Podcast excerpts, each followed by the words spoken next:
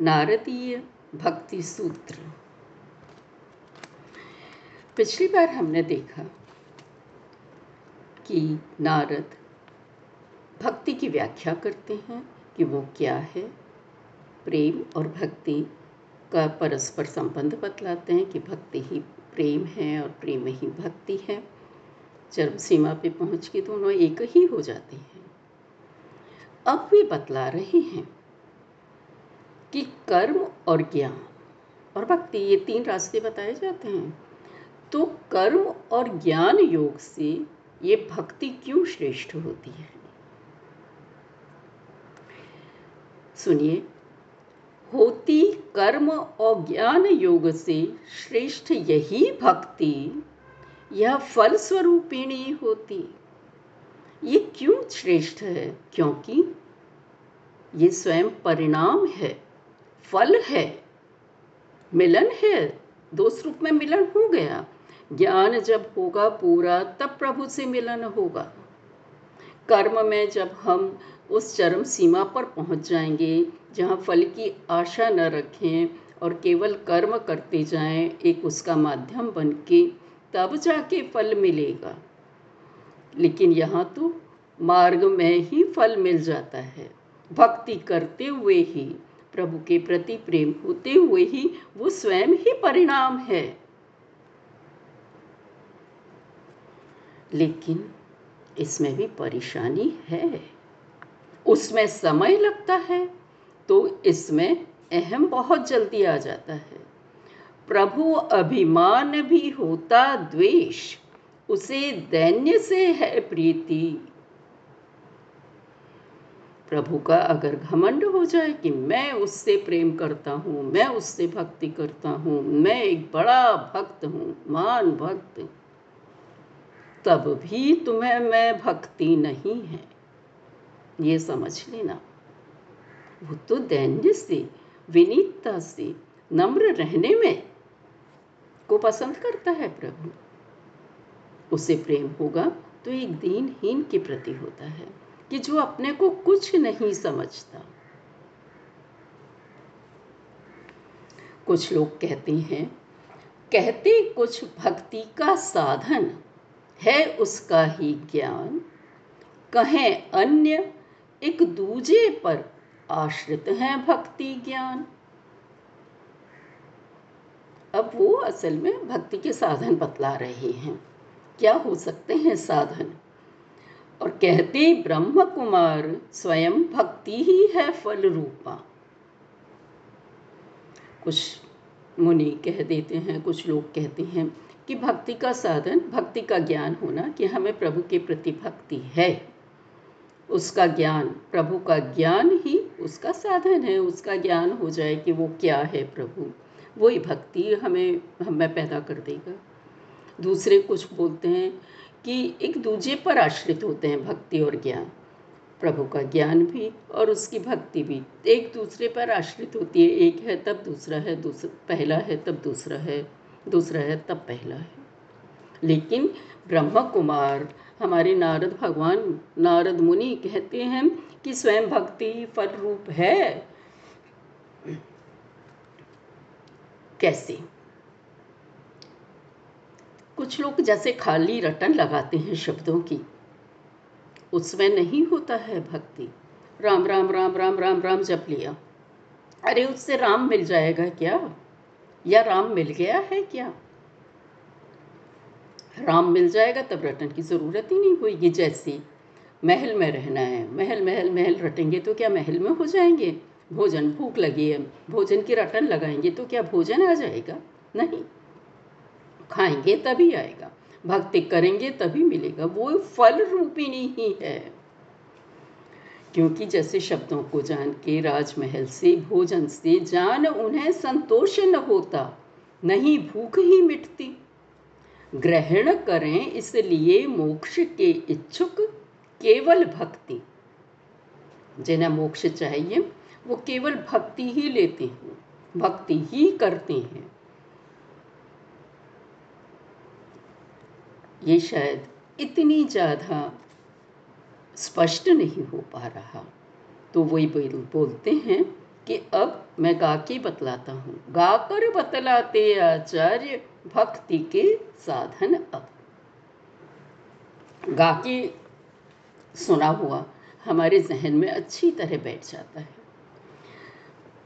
अभी तक भी वो उसी तरह से बोल रहे हैं, वर्सेस में ही बोल रहे हैं पोइट्री में ही बोल रहे हैं, कविता के रूप में बोल रहे हैं। विषय त्याग और संग त्याग और अखंड भजन से वह आती।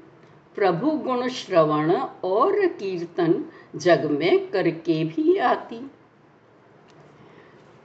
अब किस तरह से आएगा? क्या पूजा वगैरह करने से बोलते नहीं विषय त्याग इंद्रियों का त्याग कर दो।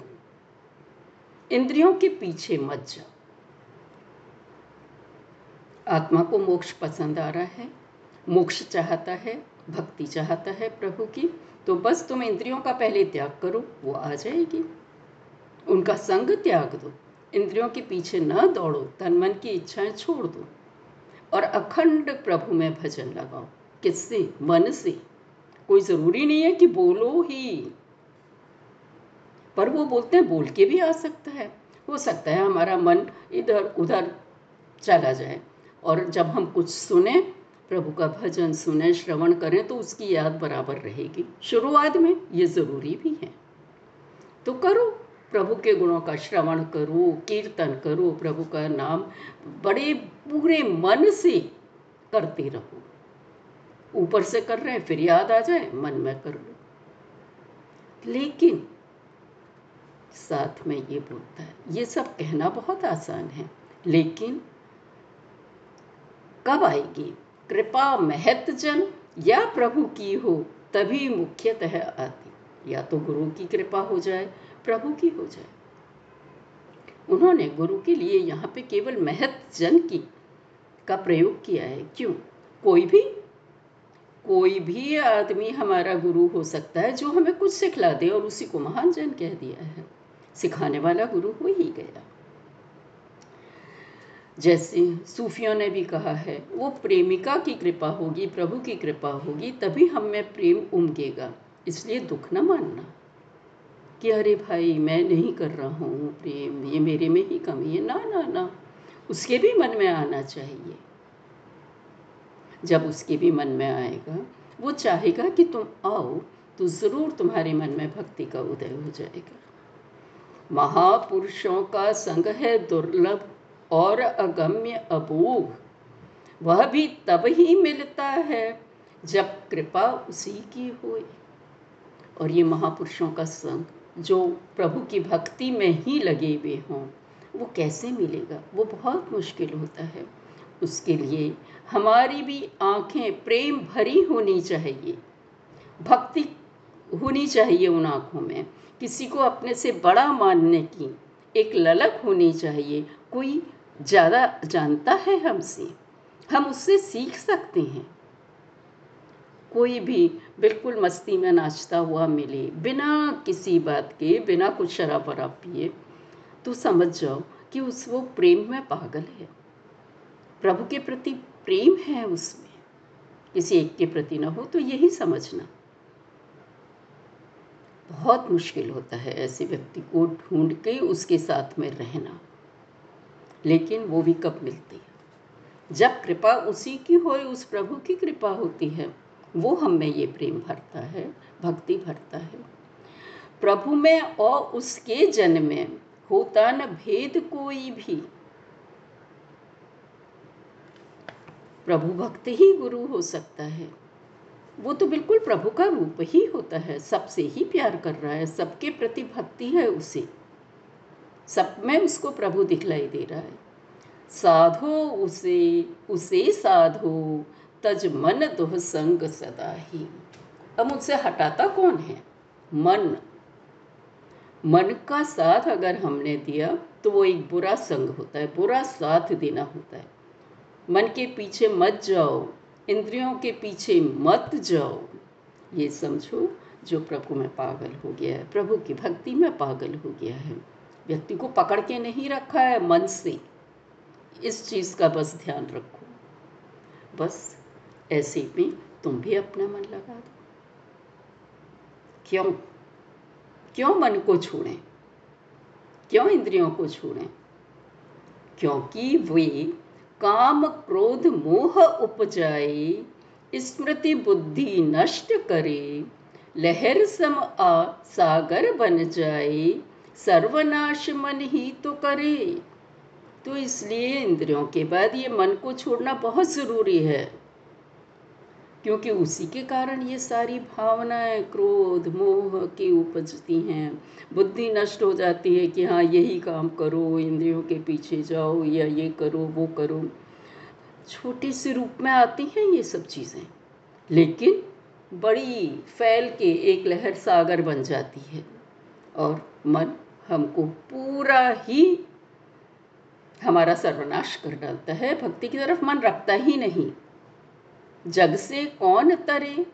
तरता है जग में कौन माया से? जो मन का संग मैं मेरा त्यागे, प्रभु प्रेमियों को सेवे। हानि लाभ सतरज तम ओ, जग बंद काट, इकला ही रमे। कौन इस माया से तरेगा? मन की माया से, इंद्रियों की माया से। जो मन को पहले छोड़ दे। मैं, मेरा, उसकी किसी बात में न लगे, किसी कर्म से न लगे कि वो अपने आप को महत्व दे रहा है। और जो प्रभु की भक्ति करते हैं, प्रेम करते हैं, उनके साथ रहे हानि लाभ का उसे कोई ध्यान नहीं रहे। सत रज तम, ये तीनों गुणों के फेर में ही ना पड़े। न इतिहास, न भूगोल, न गुण, न कुछ। और ये संसार के बंधन को काट दे। संसार का बंधन क्या है? दूसरों की बातों में पड़ ही रहना, इसकी, उसकी सुनना, करना, ना? हम तो इकले भी खुश हैं। कोई हमें ज़रूरी नहीं है कि कोई दूसरा व्यक्ति पास में रहे। क्यों? क्योंकि प्रभु प्रभु की भक्ति मन में बसी है। प्रभु का प्रेम मन में बसा है। देखा, प्रेमियों को या प्रेमिका को खोए रहते हैं अपने में। हम कहते हैं, अरे भाई, ये तो खोया हुआ है। कहीं और ही दुनिया में है। यही होता है। भक्त की दुनिया भी वैसे ही। कुछ और है। हर समय प्रभु साथ में रहता है। अकेला रहने में उसे कोई परेशानी नहीं रहती।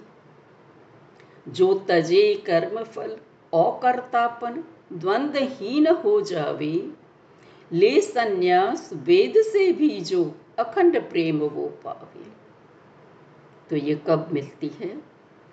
साधन जब कर बता रहे हैं तो सब ये बताना ही है कि कर्म फल को छोड़ दे। इच्छा ही ना रखे कि अरे भाई मैं भक्ति करूँगा तो ही मुझे मोक्ष मिलेगा। ना ना ना। और मैं भक्ति कर रहा हूँ, करतापन कर रहा हूँ, दोनों छोड़ दें। द्वंद्वहीन हो जावे बस, चुपचाप से अपनी प्रभु की याद करता रहे, उसी में खोया रहे। ले संन्यास वेद से, शास्त्रों से भी संन्यास ले ले। ये नहीं कि मेरे को पढ़ने से, ज़्यादा ज्ञान अर्जित करने से ही मेरे को अखंड प्रेम मिलेगा। ना? ये सबकी कोई ज़रूरत नहीं है। वही तरता वही तरता, वही लोगों को तार लेता। वो खुद भी माया के जाल से हट जाता है। लोगों भी अगर उस पर विश्वास रख लेंगे, वो भी हट जाएँगे। पर वर्णित न हो सके रूप प्रेम का, जैसे कि स्वाद गूँगे का। प्रेम का कोई वर्णन नहीं कर पाएगा वो। भक्त नहीं कहेगा कि मुझे प्रेम है, वो ऐसा है, वैसा है। नहीं, क्या गूँगा अपने स्वाद को बता सकता है? ये मीठा है, ये खट्टा है। नहीं, लेकिन पर किसी पात्र में सहसा कभी वही चमक भी जाता। बता नहीं सकता, लेकिन हम उसका अनुभव कर सकते हैं। कभी कभी किसी को देख के लगता है, ओहो हो ये है प्रभु का भक्त। ये है प्रभु का प्रेमी। कुछ एक हवा उसके आसपास में ऐसी हो जाएगी। उसका देखना, उसका चलना, उसका मौन रहना भी। हम में एक अजीब सी शांति, संतोष पैदा करेगा। उसके प्रति आकर्षण बढ़ेगा।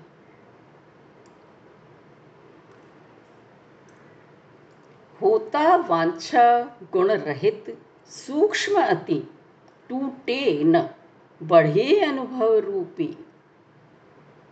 देखे, सुने, कहे व करे चिंतन, उसका ही पराभक्ति। भक्ति जो है, उसमें कोई इच्छा नहीं होती। कोई गुणों का बंधन नहीं होता कि ये सत के कारण सत्व रूप, सत सत गुण वाले जो हैं, उनमें ही आएगा कि रज गुण वाले में ही आएगा। नो, बहुत सूक्ष्म होता है, दिखता ही नहीं, टूटता नहीं और बढ़ता ही रहता है। ये प्रेम, ये भक्ति। कैसे बढ़ता ही रहता है? वो केवल उसका चिंतन करता है मतलब मन में, मन ही मन। जैसे कि एक माँ सारा काम करती रहती है, पर उसका ध्यान पूरा का पूरा अपने छोटे बच्चे पर होता है। ऐसे ही है ये पराभक्ति। ऐसी ही है भक्ति, ऐसी ही है प्रेम।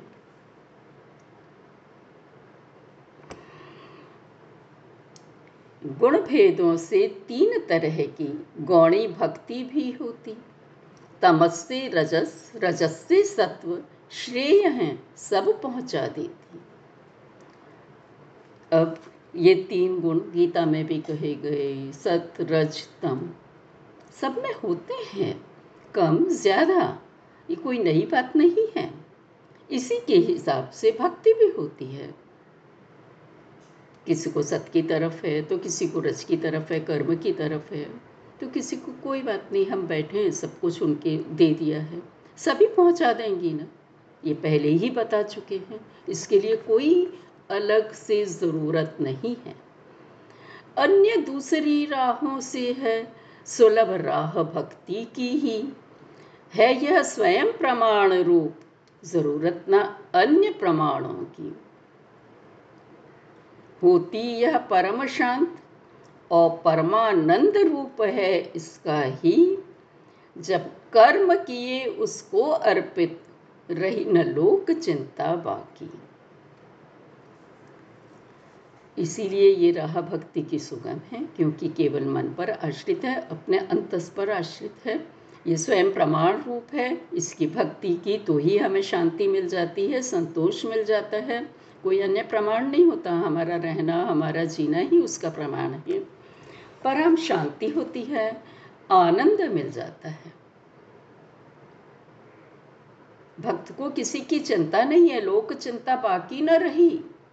सारी दुनिया की चिंता नहीं, किसी की चिंता नहीं है। कर्म करते रहते हैं। ये नहीं कि कर्म नहीं करेंगे, अपने परिवार की चिंता नहीं या ये नहीं, वो सब है। करते रहेंगे। लेकिन उसमें मन उलझा के नहीं रखेंगे। आया, कर लिया। अंदर एक माला चालू है, प्रभु की याद चालू है। तजे कर्म फल परना त्यागे, जग की कर्म नीति, जब तक ना मिल जाए सिद्धि। जब तक सिद्धि ना मिल जाए, तब तक फिर भी नहीं छोड़ना जग के कर्म। नीति रीति सब कर लेना। क्यों? क्यों? एक तरफ़ बोलते हो रीति नीति की ज़रूरत नहीं है, दूसरी तरफ़ बोल रहे हो कि नहीं नहीं, सिद्धि जब तक नहीं मिल जाए मतलब पूरे परफेक्ट ना हो जाओ, भक्ति में, प्रेम में, तब तक तुम नहीं छोड़ना। क्यों? क्योंकि लोग रोड़े अटकाएँगे। तुम, तुम्हारे को व्यंग्य बाणों से भी बींधेंगे, तुम्हारी हँसी उड़ाएँगे, तुम्हारे मन को शांत नहीं रहने देंगे। तो क्या करो? सुनने योग्य ना है चरित्र, स्त्री धन नास्तिक वैरी के। अहम दंभ आदि भी छोड़े। छोड़ दे। क्यों? स्त्री की बातें। पता नहीं क्यों। स्त्री को हमेशा से ये माना गया है कि बस वो ध्यान नहीं देती, उसके कारण सारे होते हैं। अरे, क्योंकि लोग उनमें रस लेते हैं। ये भूल जाते हैं हम।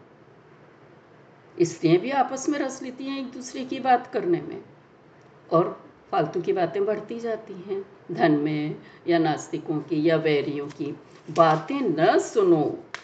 क्यों? क्योंकि फिर उसमें लगते ही जाओगे, मन को किसी की बुराई सुनना बहुत अच्छा लगता है। क्यों? अहम बढ़ता है हमारा, दम्भ बढ़ता है, हम ऐसे नहीं इसलिए इन सबको छोड़ ही दो। करे अर्पण, आचार, काम, मद, क्रोध भी उसके जान यही। ये सारी चीज़ें हम में आएँगी, हमारा मन उस तरफ़ जाएगा। काम भी उठेगा, क्रोध भी उठेगा, घमंड भी उठेगा, सब कुछ होगा। लेकिन जैसे ही वो आए, फ़ौरन प्रभु को अर्पण कर दो। इतने सजग रहो। अलर्ट रहो कि, हे प्रभु, ये भावना मेरे में आ गई है, ये भी तेरी। मैंने तेरे को ही दिया और भूल ही जाओ उसको। बस, वो भूलना भूलना हो जाएगा। हमेशा अलर्ट रहो। जब तक कि पूरे ही तुम्हें ये जानने की ज़रूरत ही नहीं पड़े, वो भावनाएँ आए ही नहीं। तीनों रूपों को हटा सतत करता रहे प्रेम ही। तीन रूप कौन से हुए? स्वामी, सेवक, सेवा। ये तीन नहीं है, एक ही है। तुम ही स्वामी हो, तुम ही सेवक हो, तुम ही सेवा हो करने वाले। एक ही हो गए, जैसे कि नर्तकी नृत्य कर रही है वो ही नृत्य बन जाती है। इसी तरह से हम ही भक्ति हैं। बस करे प्रेम ही एकांतिक, कांता दास समाना। कांता प्रियतमा, पत्नी, इनके समान क्यों बोला दास और सेवक को इन्हीं के समान? एक ही समान, ऐसा ही प्रेम करें, क्योंकि वो सब कुछ अर्पित कर देते हैं अपने मालिक को, अपने पति को, अपने प्रेमी को। उनके ध्यान में केवल वही बचता है। मुख्य करणीय कार्य होता, एक ही लक्ष्य में रहना, कि हम उसकी इच्छा को जान के वैसा ही करें, उसको सुख पहुंचाएँ।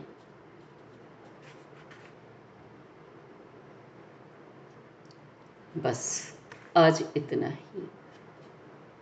कल फिर आएँगे आगे का भाव लेके। धन्यवाद।